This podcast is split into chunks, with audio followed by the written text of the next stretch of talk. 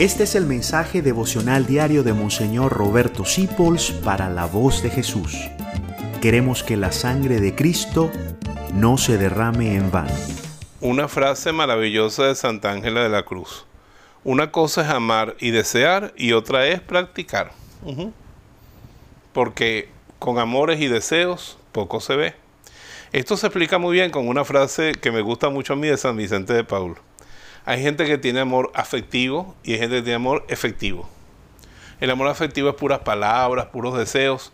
Eso no es una vida espiritual. La práctica, hermano, la práctica, la práctica de la humildad, la práctica del servicio, la práctica del amor, la práctica de la puntualidad, de la entrega.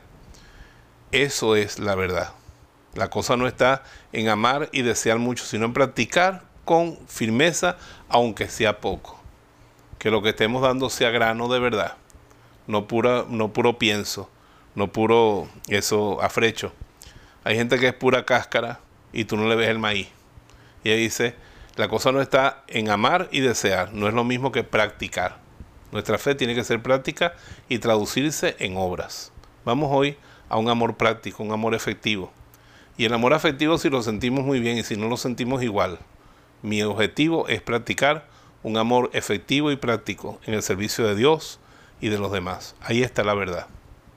Con ganas o sin ganas. Gracias por dejarnos acompañarte. Descubre más acerca de la voz de Jesús visitando www.lavozdejesús.org.be. Dios te bendiga rica y abundantemente.